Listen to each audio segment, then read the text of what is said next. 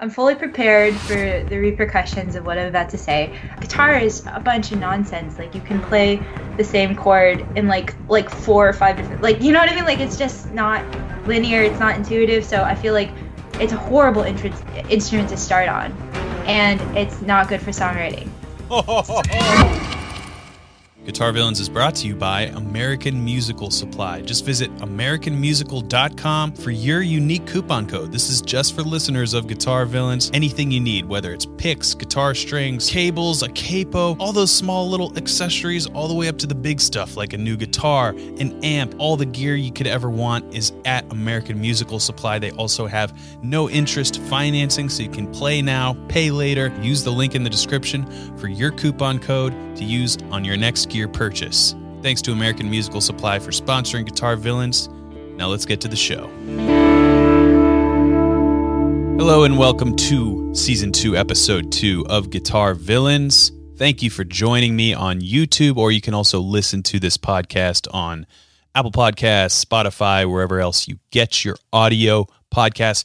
We have Yvette Young on the show today. She is an amazing guitar player, the front woman for the band Covet. She also has her own solo work in the guitar and piano realms.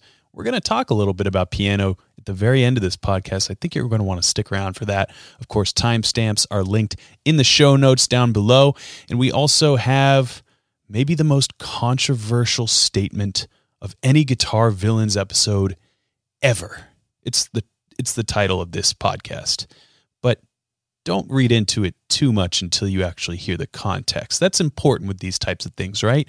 We don't form opinions based solely on article headlines, do we? Well, I guess you can if you want to. But I would recommend listening to this entire podcast. It was a great chat. We talked about everything from an Instagram influencer, what that means, all the different tunings that Yvette likes to use. Of course, she's a signature Ibanez artist. We're going to kick things off with maybe the weirdest story that's ever appeared on this podcast. Uh, without further ado, let's get into it. Guitar Villains, Yvette Young.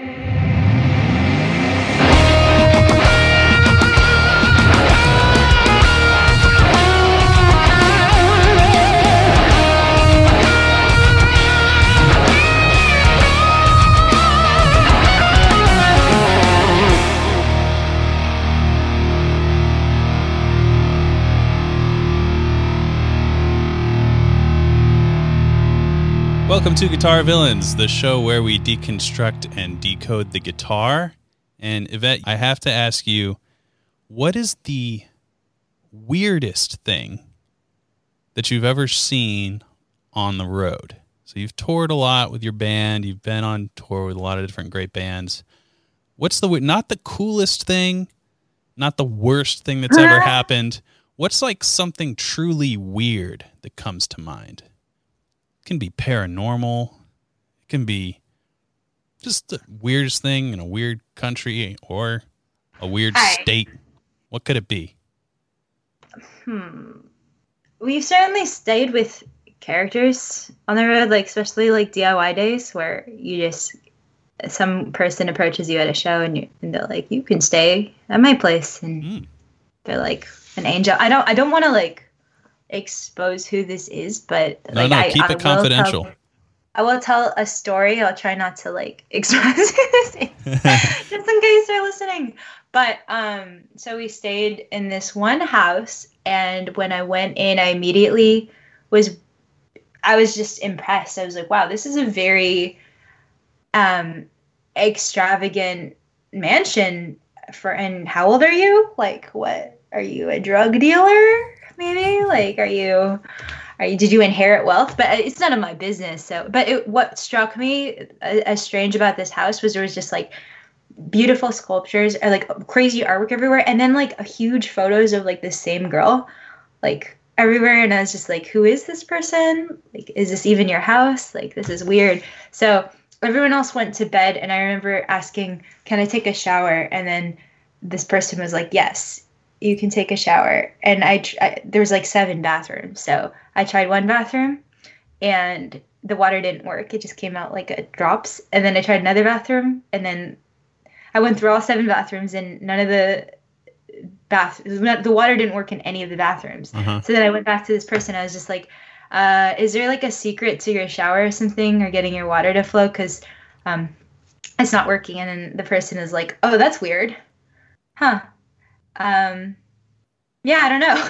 and I was like, what? your- I was like, do you even bathe? Like, how you live here? You have seven bathrooms, and none of the, the the water doesn't work in any of them, and like you you live here. Like, I don't know. And so then it got weirder because uh, I started getting. I just wanted to like uh, ask questions and get to know this person because I was just fascinated by their opulent waterless mansion, and th- they had this one room with like super expensive guitars, like crazy PRSs, like hanging everywhere. They're like hundreds of them. And then this person was like, you know, I'm thinking of quitting guitar. Uh, you can have all these guitars. And I was just like, I, is this a, te- a test? Like, no, I don't like, I don't want your guitars. Like, you should keep them. like, you know. And then at one point he was like, or sorry, this person was, this person was like, read, go to the bookshelf. And I was like, okay, Are you about to go through a bookshelf right now? no. Okay. That would be cool. But he, this person was like, take out that book over there. And I was like, okay. Mind you, it's like 3 a.m. right now. And I'm, I just decided that I'm going to stay up all night just interviewing this person because I'm like, I'm pretty convinced that they're a criminal. Like, Yeah. you know, like this Yeah. is that, this is, this isn't their house. And I'm staying at some like psychos person. Maybe they killed the, the, the um, people who live there and are just squatting. But um, yeah, I pull out the book and I open it and it's filled with money, like thousands of dollars. It's like a hollowed out book. Mm. And then they were like, "You can, you can have this," and I was just like, "No." like? Wait, and, and can you explain exactly how you ended up in this house? I didn't catch that. So they Oh, were at your uh, show? This person went to a show and offered their house to us. Oh, okay, okay. So you were Yeah. originally going to stay like at a hotel or something and or what was Yeah. the deal? Hotel or some. And th- and they were like come to my mansion and party and you can stay there? Uh, they didn't even say party because if okay, for us like a. a red flag is when someone says come to party because we none of us want to party. I can rest like I can assure you that we're all so tired and like Yeah. fed up. Yeah, yeah. that we sleep. So like he didn't even mention party. Like it was just like you know you we have we have a lot of room. So you open the book of money and then what happens? Th- They were like you could just take this. I know it sounds like I'm making this up, but I was like, I believe I you. yeah, You have was- no reason to lie. It was so bizarre. And then I started asking how they made their money, and they said they were an entrepreneur. Mm, So whatever that means. yes. Uh, I'm an entrepreneur. yeah it was it was wild and so i didn't take the money because i felt like it was a trap and and uh i feel like when someone offers you something for free there's always expectations even if they don't If it's too good it. if it's too good to be true then it is. yeah and it's like i know yeah i feel like maybe it's like uh maybe i was being tested like if i take this money i'm like uh like a selfish greedy person but if i don't take it like maybe a, a ghost will come out and be like Shouldn't have know. done that. Now you'll Right? never escape. right wow. but yeah anyways long story short i did not take the money in the book i was like this isn't my money and i like to earn my money you know like Mm. i feel better that's not to say that like if i stumbled across like a treasure chest of of gold i wouldn't you know cash it in but like all i'm saying is that like if someone's gonna give me this much stuff i, I just don't feel comfortable at all. Like it's just it makes me feel icky. I'd rather just like earn it like the good heart uh, the good honest way. Um but yeah i stayed up with this person talking the, um and then we, we never talked again. Well, sure, that I mean, if you had to have one interaction with that person, that might have been the best one. yeah i feel like maybe it was like a ghost like testing me like yeah, like are you sure that you actually weren't just sleepwalking and all that happened? yeah it was just a crazy acid trip Okay, i'm just kidding makes sense. Wherever you were playing, somebody dips. No, yeah, I, I, I- you know what? That is uh, that might be the weirdest one we've had on the show. so congratulations on that one. thank you uh we've had a lot of really crazy things happen on tour but yeah, that one certainly stuck with me because I was just like, "What was that? Like, that's so strange." Like, Is have have you encountered any ghosts or no? um, no ghosts. I don't think. I don't think any ghosts. Um, we've drive we've driven around in sketchy places that certainly felt like we would be murdered. Ah, yes, Uh, classic. Yeah, we one time woke up in a cornfield. Uh, just it, our GPS took us into a cornfield.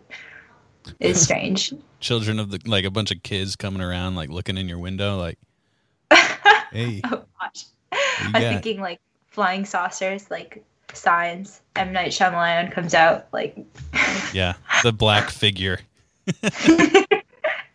yeah, we've uh we've caught we've gotten the bird play bird flu on on tour before. That was Oh, it wasn't weird. It was just awful. yeah, that sounds awful. yeah. Well, thank you for that story. That's that's really cool. Uh, we do things a little bit differently on this show. That we're going to play some games. I'm going to try to get to the bottom of what makes you tick as a musician. And this show is called Guitar Villains because villains, I think, are just as cool, if not cooler, than heroes. And I've always found that the characters are a little deeper and more memorable.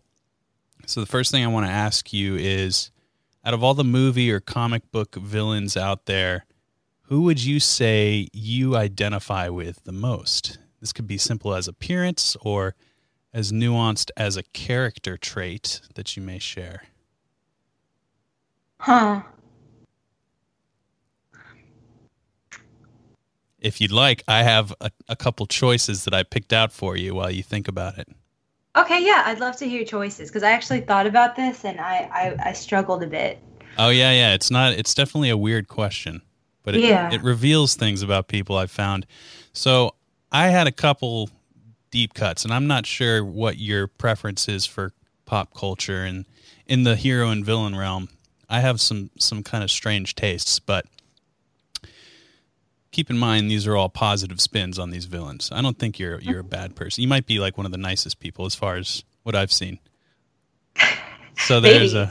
a maybe or or not at all. Okay, here we go. Uh, there's Andariel, the Queen of Blades from the Diablo game series, and then there's Oren Ishii, aka Coppermouth, in the Kill Bill Volume One movie. Mhm. But I think the most suitable villain for you is Maleficent. Now, Okay. the powers that I think kind of resonate with you are hypnosis, which you can sometimes write these hypnotic riffs on the guitar that kind of doesn't have a beginning or an end. Uh, and, you know, the time signatures that you use sort of lend themselves to this cyclical motion where it's like a hypnosphere. Uh, you also have the ability to conjure objects through your artwork, potentially. You can kind of just create anything out of nothing. And uh, maybe the coolest thing, most importantly, you seem to be someone who appreciates mystical creatures, if nothing else, for their artistic nature. And Maleficent's powers come from a phoenix. Oh, okay, yeah, the bird thing I identify with. I've never seen Maleficent, but so far, what you're describing really hits home with me. Right on. Yeah. Did you ever own a bird, maybe?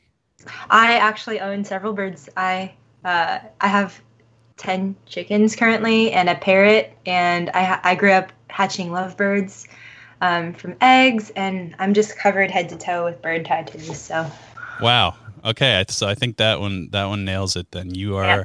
your doppelganger is Maleficent. oh, I have a duck too. I forgot to mention that. Like right now, you have a duck. Yeah, I have a pet duck. His name's Mr. Flabs. That's awesome. What are you? And you're in California, so do do you have like a bird room, or do they just walk around your house? Um, they actually own the house. Ah, I'm sorry, no. Uh, they're they're in the they're in the backyard. There's like a little aviary thing my mom built, um, and they kind of just roam freely. It's great because we we have a bunch of food scraps left over, and we just toss them to the birds, and they happily gobble it up, and then they lay eggs in return. wow, that sounds fun. Yeah, Being a bird uh, owner, It's like a little slice of country life in suburbia. totally. So first things first, I have a couple softball lobs for you. I call this segment burning questions.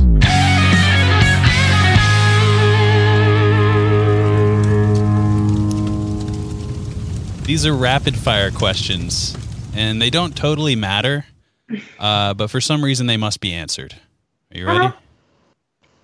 First question is What gauge pick do you use? Oh, I've, I barely use a pick. And if I do, I probably use like that green Tortex one. Yeah, yeah. 0.88. Yeah, that one.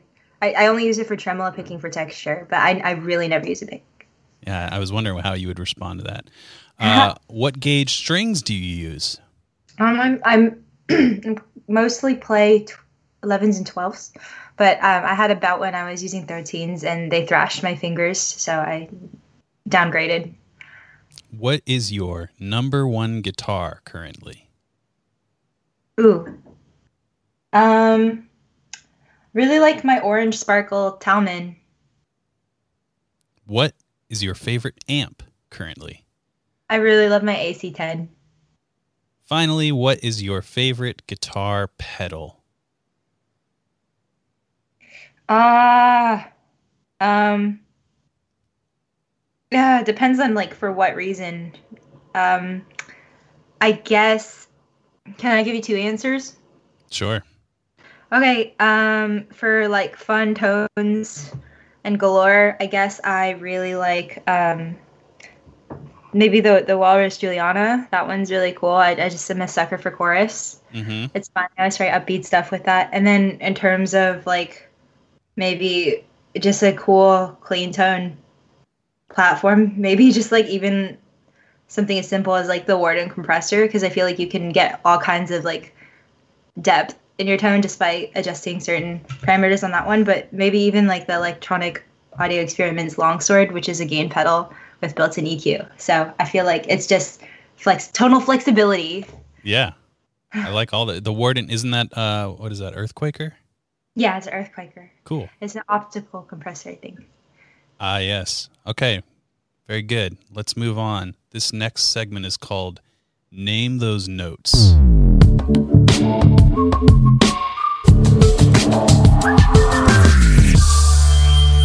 So the concept is pretty simple. I'll play you a quick sequence of guitar notes from songs you've recorded over the years, and you have to tell me what song those notes come from. oh God. So, Oh, sorry. uh, oh, no worries. We'll see how well you uh, you know your catalog and your guitar playing. Oh boy. You know, it's so funny. Everybody has the exact same reaction, and then they all just knock it out of the park. Not to put any pressure on you. I think it's just like listening to myself, which is stressing me out. Oh yeah, yeah, I get it. I get it. No, this will be fun. Here we go. Hell yeah.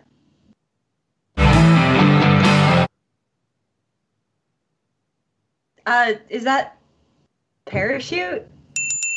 Yes, it is. Okay, sweet. That's like the gainy. Wow, what a weird part. You know what's so funny? I normally start easy and go to harder, but that's actually Yeah. the shortest clip that I've ever got like started first. And the reason is this seg- segment right here. That is that chord, and I don't know if you think about it like this, but that chord sounds to me like the heaviest chord possible on the guitar, which is a major triad on the thickest three strings. and True. Yeah, I, I don't know. I, I have a, a whole philosophy on what the heaviest chord is. Like people might say stacked power chords or whatever. It's actually, a major triad is like the thickest, kind of girthiest sound. And it sounds like that from if my ear training serves. Uh, but I, I, I don't know if it's because of the alternate tuning that that chord came out or if you were targeting that or whatever. Um, but alternate tunings is kind of what I want to get into in this little segment because I know that's sort of your trademark. Well, I started playing in standard and I started writing stuff, but then um, I really like the way I wrote was always just like singing melodies Mhm. first, my voice, because I feel like what comes out um that way is is really what the song like wants, and you're writing based off of I guess like what you want to hear rather than what's convenient to play.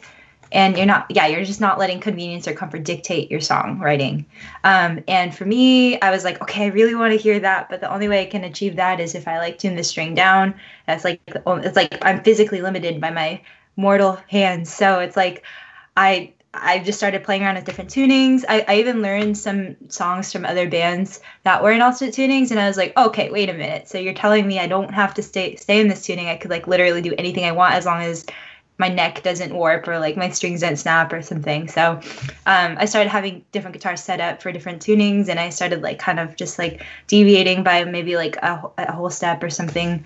Um, and yeah, I actually I, I used to have like 16 different tunings I played in, but then recently I just got really over switching out guitars live and and having to tune in between every song. So I think I stick um I stick to like four four or five tunings these days. That's cool. So you basically constructed them by ear. It wasn't like I'm going to tune this to this chord necessarily. I had like a like a bass one. I think the first alternate tuning I ever experimented with was FAC GBE. Um, it was for this song "Two Moons" by a Japanese band called Toei. Toei. I think it's Toei, but people say Toe as well. Don't crucify me. Sorry if I pronounce it wrong. Um, but yeah, uh, I I started with that. I was like, okay, well, if I I can change the B to an A, I could change the B to a, a C, and I kind of just started from there. And and then I started doing even wackier things. Mm-hmm. Um, as soon as I realized that, like, literally, as long as like you can play something with it, it doesn't matter what you tune your guitar to. That's Sometimes it's like, oh, sorry, I didn't mean to interrupt. Oh no, keep going, keep going. I have something to follow up say, on that.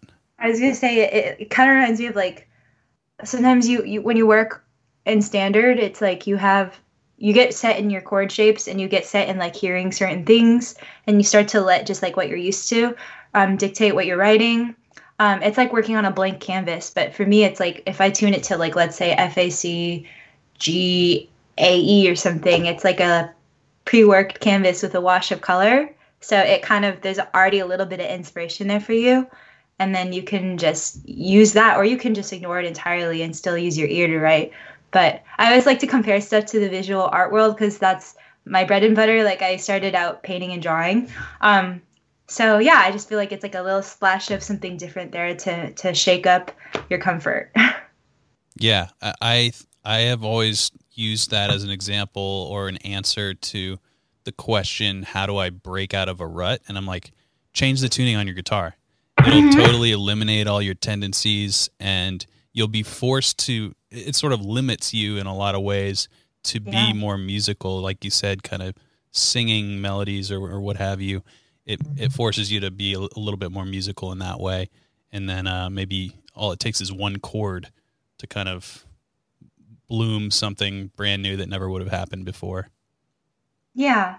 I think um definitely when i'm in a rut i, I like to change tunings um, and then I'm just kind of like hearing what I want to play and then just slowly figuring out. Like it's definitely a slower process. You're not gonna just immediately shed because you're not comfortable at all. You don't. There's like shapes don't work anymore.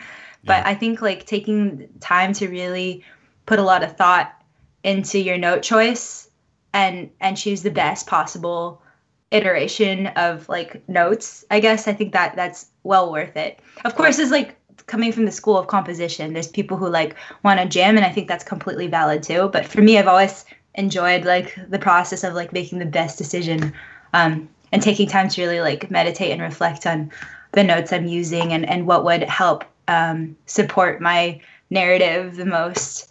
Uh, I was gonna say another really way to really great way to, I get out of ruts is using a pedal. Like sometimes I don't know about you, but like I different pedals make me play different ways. Like when I plug into a chorus pedal, I write just like upbeat poppy stuff. But then sometimes like I'm um, definitely new to like distortion and fuzz and all that stuff because a lot of the things I used to play, the tappy fingerstyle stuff, don't sound great on fuzz because it's like mud city. Mm-hmm. um, I don't think a lot of fuzz pedals track great poly, uh, polyphonically. Um, but definitely sometimes I'll plug into a fuzz pedal and I feel like I write this like grungier, darker things, and I, I tend to play more minimally because I'm I'm listening to like the decay of the fuzz and I'm really letting the tone be what gives the song character rather than how many notes I'm playing. yeah, that's a good point about fuzz. It it's definitely more monophonic, but that can also be cool with your style if you do single lines and then pop it off for the more chordal stuff, pop it back on for like an emphasis on a melody line, one string tapping thing, what have you. Maybe, Yeah. Maybe it's an idea for a pedal company. Make make some sort of polyphonic fuzz. Um, uh, there is one pedal that uh, I feel like it's not a fuzz pedal. It sounds like a fuzz pedal. I think it's actually a glitched out delay. That's the the whatever chip he has in there. But Dirge Electronics makes this cool pedal called the Slowly Melting, and I feel like it actually tracks pretty great polyphonically. I was. It sounds like there's like, like, it sounds like somehow the clean tone is still there, but then you just get a little like, um. Like crispy around it. I don't know how to describe it. but No, these are all these are all important terms to throw out there. I, I feel like describing sound is such like a like a fickle thing. Like nobody knows what they're talking about. Some of these terms I hear people use to describe sound, I'm like, I, I guess, but like I get it, but like that's such a weird word to describe yeah. like sound, like a little sizzle. yeah, yeah. That's squishy. That's squishy compressor. Yeah. yeah, All right, cool. Let's move on to another batch of notes. You ready? yeah. Let's do it. Okay, here we go. I have to string light. Yes, it is. That's a beautiful song. Uh, I I know you're a, a multi instrumentalist. Do you feel any sort of different vibe when you pick up an acoustic guitar versus electric? Since the acoustic is more in that like piano, violin family. Yeah, Acoustic that definitely. I think on I started on acoustic guitar, so I've always like adored folk music too, and I think I'm a little more. I can get even more polyphonic on acoustic guitar because you you have less sustain to work with, and I feel like I just uh, I feel like I'm even more dynamic on acoustic guitar because like the strings really respond to touch. Um, maybe I'm just more delicate on acoustic guitar, and I tend to write stuff that sounds even more Midwest emo, like super uh super Wait, sad. What's the di- so? What's Midwest emo versus uh, what uh, California emo? What what are the differences there? You know, that's a good question. I think Midwest emo is coined just because like a lot of bands that that are like the emo genre are just from the Midwest and it, they tend to be like twinkly. There's like certain uh, chords that they use all the time. I don't know, California emo. Maybe we have like a skramz scene here. I don't know if skramz is emo though. We have more like screamo hardcore. yeah, that's what I'm thinking. I'm thinking more scream like what, super polished, um, heavy guitar sounds. Like I'm I'm thinking uh, red jumpsuit apparatus or like uh, something like that where it's it's got emo maybe lyrics and and song construction, but a little bit heavier pop influence too. Yeah, I feel like emo is like such a broad genre because Yeah. there's there's like emo night emo where it's like uh Panic at the Disco, and then there's like Mineral and like Mhm. you know fans like uh like even Braid or something or Sunny Day Real Estate, where I feel like if you played that at an emo night, people are like, "What is this?" We'd be like, "Hey, who, who's got the uh, who's got the aux cord right now? What's going on here?"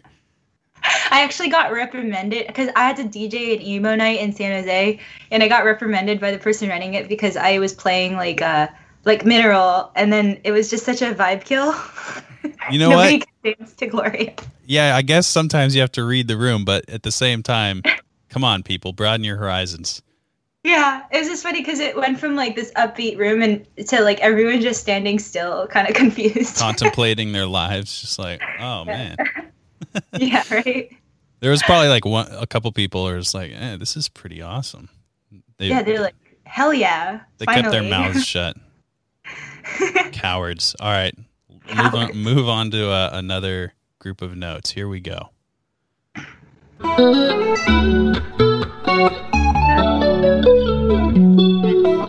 Farewell. Yes, it is, and this is actually uh, this is pulled from one of your Instagram clips. Uh, I recognize the tone because the tone is different from the one on the album. I actually like my Instagram clip tone better. oh, are you gonna do like Taylor Swift and re-record it? Ah, I always want to, but I have to just remind myself move forward. You can't be a perfectionist weirdo about everything. Have you been? You, I bet you've been writing a ton over the last like since your last album came out? Yeah, I, I wrote like half a new album for Covet and some acoustic stuff, but the health thing kind of like put a damper in my productivity. But I'm working on getting back mm. on my feet and being jumping in the creative process again. I was actually gonna rent a cabin somewhere just to write and record a new acoustic album, but my plans kind of fell through because of everything. But I'm still trying to schedule that in. I like having a change of environment, like the energy change of a place. Yeah. Um, and then the habits you form at home. Like every day you wake up, you walk the same way, you associate the same table with the same task, the same lamp with the same emotions. So I feel like having a new place with new emotions and new like zero associations actually, just a blank slate, that could is um filled with crazy possibilities. I agree. So you kind of made waves in the uh I would say, you know, Instagram was pretty pivotal in getting you some exposure uh in the earlier days and at this point uh there've been so many discussions about the Instagram guitarist and I don't know how you feel about that term we can talk about it. Uh like when people say I'm a YouTuber, I'm like, "Eh, I, I make videos on YouTube, but uh, I, I, imagine maybe it's the same way. Oh, that's an Instagram. No, I, I, mean I post videos on Instagram, but I'm also a human guitarist. Uh, yeah. So anyway, you know, like these messages. Don't look at don't look at all these people on Instagram. Be yourself.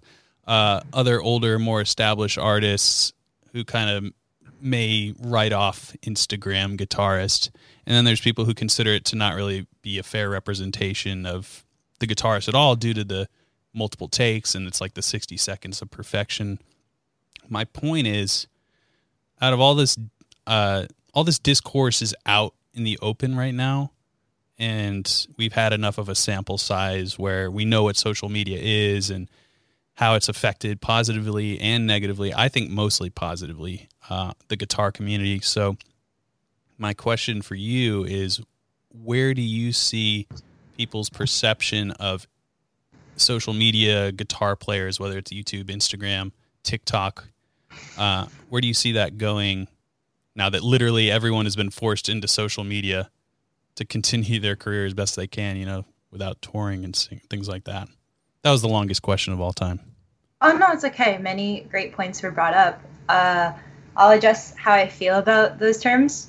Firstly, I guess like I've done a lot of work where okay, actually I got a guitar cover um, which was amazing, but it killed me because they put like in big text like influencer, and I was just oh. like, "Are you kidding me?" Like that's so I, that is so ass. Like I'm sorry, but like I I don't consider myself an influencer. I actually didn't even make my Instagram account. Like my art student made it for me. I was like kind of being stubborn. I was like, I'm never gonna join social media. I'm gonna die with MySpace. I'm gonna sink with it. Like, and then like she was like, you need to get with the times, Miss Yvette. So I she made it for me, and now it's it's like such. Um, I wouldn't say it's a big part of my daily life. Certainly, uh, my relationship with social media has evolved with time, and also has evolved alongside my career. Um, I guess yeah. So how I feel about it is kind of like, oh, cringe at the term influencer content creator i've been called that as well and i've had to like say it in like a soundbite before and i did cringe as well but it's like i guess it's true though like we are at the end of the day we are creating content so there shouldn't be anything negative associated with that i think the re the I, I was trying to like analyze like why do i cringe at that and i think it's because there is this whole attitude of not taking people who are on social media like seriously like maybe they're like a lesser artist mm-hmm. it's almost like um it's almost like how I felt in art school, where it's like there's people who did commercial art and there's people who did fine art, and like I feel like fine art people were kind of like, uh, commercial art, like it's not valid, it's not as deep or whatever. Um, maybe some people even feel like it's like a bastardization of like culture in general, uh, but I definitely feel like maybe people's perceptions of that will change with time because everyone is kind of forced to get with the times these days. Like even people who refuse to go on social media uh, had to get one. And I feel like these days it, it, it is such. At the end of the day, when we look at what Instagram does for people's careers, what YouTube does for people's careers, it is such a powerful tool for branding yourself and marketing yourself. And I think it has shifted the, um, I guess, uh, shifted the norm of like what the mu- music industry is and also has rendered some things obsolete like even like i'm on a label i'm not talking shit about labels but like you probably don't even need a label if you can like build your own brand on i mean i kind of i kind of did that with instagram initially. Mm-hmm. um so yeah i think it can be a powerful tool. I think it uh, is very effective and i think it allows you to um, build community with so many amazing people. I know i met so many awesome people through social media and i'm really inspired by what they're doing and we, we keep in contact and stuff like that. Uh, but you know with with great power comes great responsibility. I think one thing that we're not ready for is um, maybe we're not prepared to be this visible all the time. And then i know everyone a lot of people struggle with depression comparing their own statistics to like other people's statistics on instagram. So i think um I don't know. I think maybe social media has room for improvement. Like maybe we could take away the whole like number of likes thing to have make people have like a healthier relationship with um, their craft. Because at the end of the day, I, I think it's only problematic when people start creating art for the sake of getting more engagement and start curating what they do to um, what is gonna like figuratively like sell more. You know what I mean? Sure. I think that's when um, maybe art dies. But if you're just making stuff to like have fun and, and you're not like caring about engagement or statistics, I think there's nothing wrong with that. Sorry, that was also a very convoluted, long answer. I feel like we could do an entire podcast on just that. It is. But, it is. It is good though. All, all all this conversation I think is important to to have because people don't there's no blueprint for any of this and we're learning as we go how people feel about it where it's where you can kind of like you said when the the art dies when you stop making art for yourself and it's mm-hmm. you know kind of curated toward likes and views yeah um so it's important to just keep throwing that message out there i don't really know what else to do other than yeah. try and be a beacon of uh, having fun as much as humanly possible every yeah. single time I post something. It's never for anyone but me. I always yes. tell people like look at it through the lens of what you would want to be listening to or watching. And mm-hmm. if you like it, then press the publish button. If it's not exciting to you, then it is a sign that it's probably not the right way to go. Yeah. I think um I mean, how I use social media, like Instagram, is I actually don't go on my feed ever. Like, I have certain people that if I think of, I'll check up on and I'll go like like their stuff. But I make it a thing to just post and leave so that I'm not infinitely scrolling. Um, I would say that I when I started out, I used to post more like like personal stuff, but these days I do treat it kind of like my business and it's like what I post is I have like an audience so I have to be mindful of, of the messages that I'm putting out there. So mm-hmm. the only time I do curate what I do and I do put like thought into my posts is when I'm like, okay, maybe this is like inappropriate for kids, or maybe it's like, I think this is a funny troll, but like maybe it's not sending the best message out to people. So I think because I have like a quote unquote platform, I have to be responsible and thoughtful and deliberate about like what I'm sending out there. So, but what you said really resonated me uh, with me is like whatever I do, I just make sure that I'm stoked on it and I'm having fun, and I don't care if people don't get it or like it's not what they want to hear. Absolutely. So I do a pretty good amount of homework for these episodes, and you you may remember this, and what you said sparked uh, my memory of seeing it in one of your videos uh, when you mentioned record labels and distribution and things like that. Mm-hmm. Um, you you said I think it was uh, your favorite tuning or a tuning that you really like is facade because it's a, it's a sonic metaphor for uh, a reminder of the music industry. F A C A D E. And obviously, this is a joke that you're making. It was like a whole joke video. It was, it was really funny. Um, I, you were like promoting a tour or something. But uh, I find that 50 vet, tell me if I'm wrong, 50% of jokes are actually true. So Yeah, there's a grain of truth to Yeah, joke. we don't have to unpack the music industry um cuz honestly my role in the music industry has been awesome because I make my own rules and I distribute everything myself. Uh, I've never had a manager or anything like that. It's it's kind of been a fun little secret hiding in plain sight uh, that a lot of musicians, like we talked about, have been forced to kind of learn and utilize over this past year. Have you learned anything new uh, about, about being self sufficient in this business? Uh, I would I will say that if you have a good work ethic and uh, you just are disciplined with your schedule. Um, okay, so like being I, I quit being an art teacher to pursue music and one of the key things is just staying productive and having at least a little bit of structure dictating your week so that you're not just sitting around like I think today I'll play Enter Sandman for like six hours and you know like yeah I, I have like a whiteboard where I keep all my riffs and I, I have like a post-it notes thing where I, I figure out like okay this song's missing this section. So I have a little bit of like a visual or um, representation of what I have to do and that helps me stay organized. Um, I will say that having a manager helped me a lot because um, like not everyone needs a manager and i certainly think you have to like reach a, a, certain point to justify i guess paying someone to keep track of stuff for you. If you can like organize it all yourself that's great.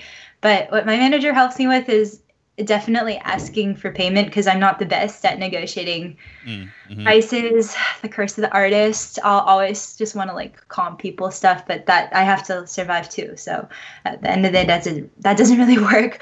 Um, and also, he helps me. He kind of uh he kind of pushes me to to do things that maybe like I wouldn't normally do. I feel like um it's like someone who believes in you and, and gets you to go out of your comfort zone a little more. I think that's like that is a quality of like a good manager. Um, and he helps me keep my week even more structured because I have so many things that I have to like keep keep in mind on top of like the all the creative stuff that I have to do. Um, having someone just like fill in my calendar for me and make sure that I remember deadlines and remember things like is really helpful. Um, but you asked me about being self sufficient, and I went on a little tangent talking about how I have a manager. no, no, that's important to know. yeah. Um, okay, going back to the self sufficient thing, definitely just having structure in your week and having discipline. And one thing that helps with having discipline is actually freaking loving what you're doing. Because mm-hmm. most days I feel like when I sit down to write, I am clocking in. Like when I sit down, I spend maybe seven hours trying to write a song or trying to finish a song. Um, some days I don't even like eat because I just am so absorbed in creating creating stuff. Um, on those days, definitely doesn't feel like work because I'm just truly passionate and excited about what I'm doing. yeah, that's usually a good sign when you look up and an hour passed and it felt like a minute. And you're like, definitely. oh, either I have a problem or what that was really awesome. yeah, there's days where I'll like write and then I'm like shaking and I realize that I hadn't eaten the entire day and I'm just like, oh, I guess I should like have a meal. are you are you a coffee drinker or a tea drinker or anything during the day? Uh, I do enjoy tea. It's the Asian part of me. I really like boba tea, like milk tea. Okay. Um, it's like a very high school teenager thing to enjoy, but um, yeah, I, I don't drink much coffee because I feel like it makes me actually tired. I don't know if you experience this, but it, yeah, for some reason leads me. yeah, I've never been uh, like a lot of my friends who are are content creators. Um, oh. you know th- those freaks. Uh, they people are like, yeah, I have like uh, you know cup a few cups in the morning, and then I'll have the after lunch cup or two, and then I'll have a cup at like five o'clock. I'm just like, what are you talking about? I cannot imagine having that much coffee. But some people, yeah. it's just part of their life. And yeah, it's never been me. I've tried. I, I think I get nervous about becoming reliant on things like substances and, and stuff like that. Don't worry, this isn't going to be like my straight edge TED talk, but like I just, I feel like, I don't know, like I just, I want to feel secure that I can get what I need to do done if I don't have like coffee, you know? Like yeah.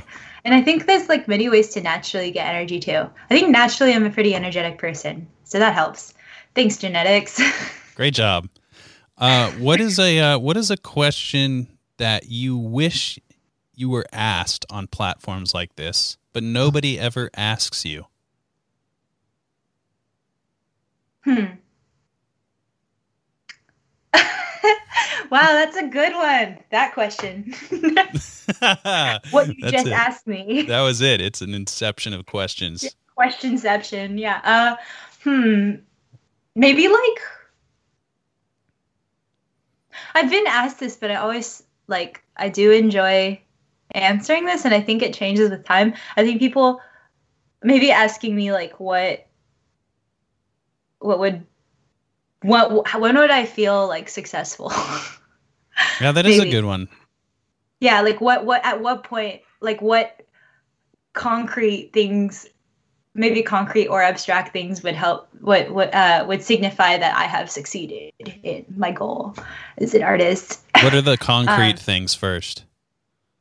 Um, I always had this dream of opening like a songwriters camp for for people who maybe are going through depression or, or going through like some kind of like illness and, and need um, to have some sort of therapy. For me, it's it it's especially special to me because I songwriting for me has always been like an outlet and a source of therapy, and I got through um, my personal illnesses. Um, through just having guitar as an outlet and i i just want to pay that forward like i want to i'm such an advocate for like i guess how um powerful of a of a of a thi- uh, powerful and transformative of a thing music can be for people and their mental health so i think um, the day i'm able to have the funds to open up a camp and and organize that i guess have the resources to make that a thing i'll feel like i succeeded Will will it be called Yvette's School of Music? Will it be something more creative than that? What will it be called? you know i haven't thought about it yet uh I believe in self actualization. So when you can see that billboard with that billboard, it becomes that much closer. Cool. I was thinking of, um, of having maybe custom mouse pads for for the, the school because be people sick. use mice still. Yeah, I'm gonna yeah. just picture that custom mouse pad. Picture the custom mouse pad, and the rest will come in time. okay. That sounds good. I'm. I want to come to that camp too, just to learn from your songwriting teachings. Ah, I I think. Uh. Well, it it is really impressive. Yvette. like a lot of your songs are very long, you know, and uh, I I when I was learning to play guitar, I would play along with like uh, you know Metallica. I think the longest song I ever played was Master of Puppets, and it was like eight and a half minutes long. And I mem- remembered all that, but a lot of it was repetitive. And you know, you have sections of your songs that are um, that repeat themselves, but it's so very intricate. And uh, I know you've talked a lot about your compositional process before, but I wonder if you are like when I have an idea for a video, for example, sometimes I see the entire video before I even press record on the on the first word that I say. Do you ever have uh, songs like that where it's like this nine minute epic, and you kind of see the entire song right right right then and there, or is, does it go riff by riff, or how, how does it work for you? And you can use a specific song as an example if you want to. There's songs songs that definitely come out quicker and more organically than others. Like, um, I never know how long a song's gonna be. I never know when my stopping point is, but I just know when I'm there. Like, I have the feeling I'm like, this is complete. Hmm. and then I can set it down. And certainly there's times where I've written like a song in one sitting. I didn't see it immediately, but like I had a riff and then I just n- immediately knew where it wanted to go. I like heard it and then it just was like easy, like just getting to the end and finalizing it. But then other songs definitely took more more thought. Um and that's where my post-it note situation uh sorry, um system comes into handy because I have I name all my riffs different things. Like a lot of my songs are just big run-on sentences of like different riffs that I, I enjoy. Like I get off on trying to figure out how to make everything flow. I Mhm. really care about flow um, and phrasing and stuff. So um, I'll have the post-it notes. I'll be like, oh, this is the gnarly villain riff. This is like the uh, crystal cave riff, and then I'll be like, okay, like how do I get gnarly villain riff to flow into crystal cave riff to flow? So I have like the the visual organization of it. Okay, it's missing like a climax, or it's missing an intro, it's missing, you know, a bridge or something like that. And then um, then it becomes about problem solving, about how can I patch up this gap that it needs to like flow from A to C. What's going to be B? You know. Right. Um, so yeah, there's there's songs where it's more like problem solving. Um, and figuring out how I want to complete the story. Uh, so yeah, I guess a song, an example of a song that flowed really naturally, "Parachute." I was just like, mm-hmm. I know exactly how I want to sound. I can sing it. Like I can immediately hear what I want to play. Um, song maybe that f- flowed less organically. Maybe um Nero. That one mm-hmm. was it's that was pretty long and it's like a lot of different sections tacked together. But um, I, I had more gaps that I had to fill in in that one. yeah, it's it's very. Uh, you you started playing piano first, and that maybe influences a lot of the way you compose because it is eh, eh, the cool thing about your songs. I think is they can be in the full band context or they can be on solo instrument, and they could be probably transcribed for many different instruments, um, piano being one of them. You know, any any sort of polyphonic instrument, um, and that I think that's a, a sign of a really good song when you can do that. Um, so I think I think it's fun to uh, to compose because I I'm a guitar player through and through, and uh, a lot of the music I write I like composing textures and different guitar parts. So it would be impossible for my music to translate to that a lot of the time. But then I find my favorite songs are actually the ones where I could just play the chords and like a chord melody simultaneously. I'm like, oh yeah, and I feel like that. You know, it's not always the the truth, but a lot of the best songs are like that, where it's just the chord and the melody uh, happening happening together, and you kind of inherently write like that. So that's that's fun for you.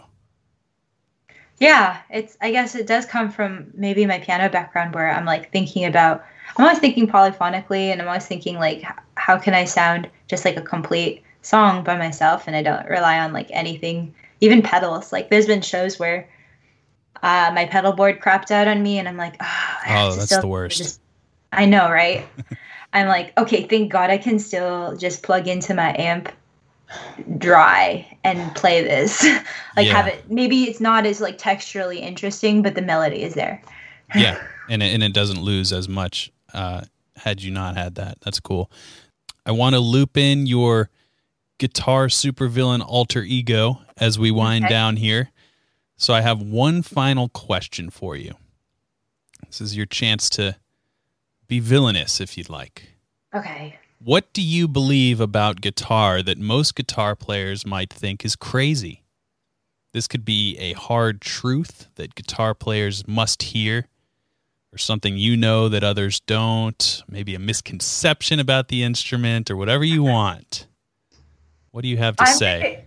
Gonna, I'm going to get roasted for this. No, no, I'm no. Fully, this is a I'm safe space.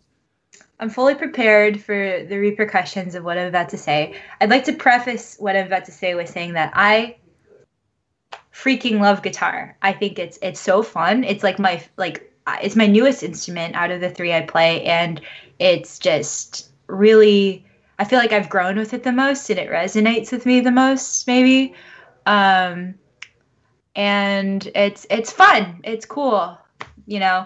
Uh but I will say that it's like not a very intuitive instrument for songwriting. It's not the best instrument. It's actually quite limiting for songwriting. I feel like the best instrument in the world is actually piano because it's like I mean, okay, maybe you can't do like microtonal bend stuff with piano, but like at least piano as a songwriting tool, it's it's linear. It's spelled it's spelled out for you, your left hand, right hand. It's great for writing polyphonically. It's great for ear training. Um, guitar is a bunch of nonsense. Like you can play the same chord in like like four or five different like you know what I mean. Like it's just not linear. It's not intuitive. So I feel like it's a horrible instrument to start on and it's not good for songwriting. Oh. I love guitar. Here's the quote Yvette Young Guitar is a horrible instrument to start on. Guitar world, run with it, my friends. Hey, you know what? If they're gonna call me an influencer, might as well. You're about to influence the shit out of these kids. the most the most hated guitar influencer of twenty of the twentieth century, twenty first century. Yvette Young with her signature Ibanez guitar says guitar sucks. I love guitar, but you know yeah. what? Okay, I'm just gonna go full out and say I love piano more. I think. Oh no, I actually agree with you. that piano. I've always said piano is the ultimate instrument because you can just. I mean, I don't know. I don't know. I, I'm ill equipped to expand on why I think it is, other than the fact that it just encompasses the entire sonic range, and you can do things on piano that you just can't do on guitar without like a loop pedal and like yeah. you know from the from the purely fingers on the instrument uh, perspective. I find that the piano is heads and shoulders above uh, all the other instruments, and it's just like you sit down at a piano and somebody starts playing, it's like oh yeah. You know, I don't know. I've always wanted to do to be as proficient on piano as I am guitar. I'm just not disciplined enough at this point. Um, it helps with finger dexterity. Just having yeah. playing scales. Like I grew up just running scales. Like, um, and it really just helps you build finger strength. It helps you visualize um, music better because you have the black keys and the white keys, and you can see like what accidental notes you're using. Triads are just very like straightforward. You're not having to do weird shapes on it.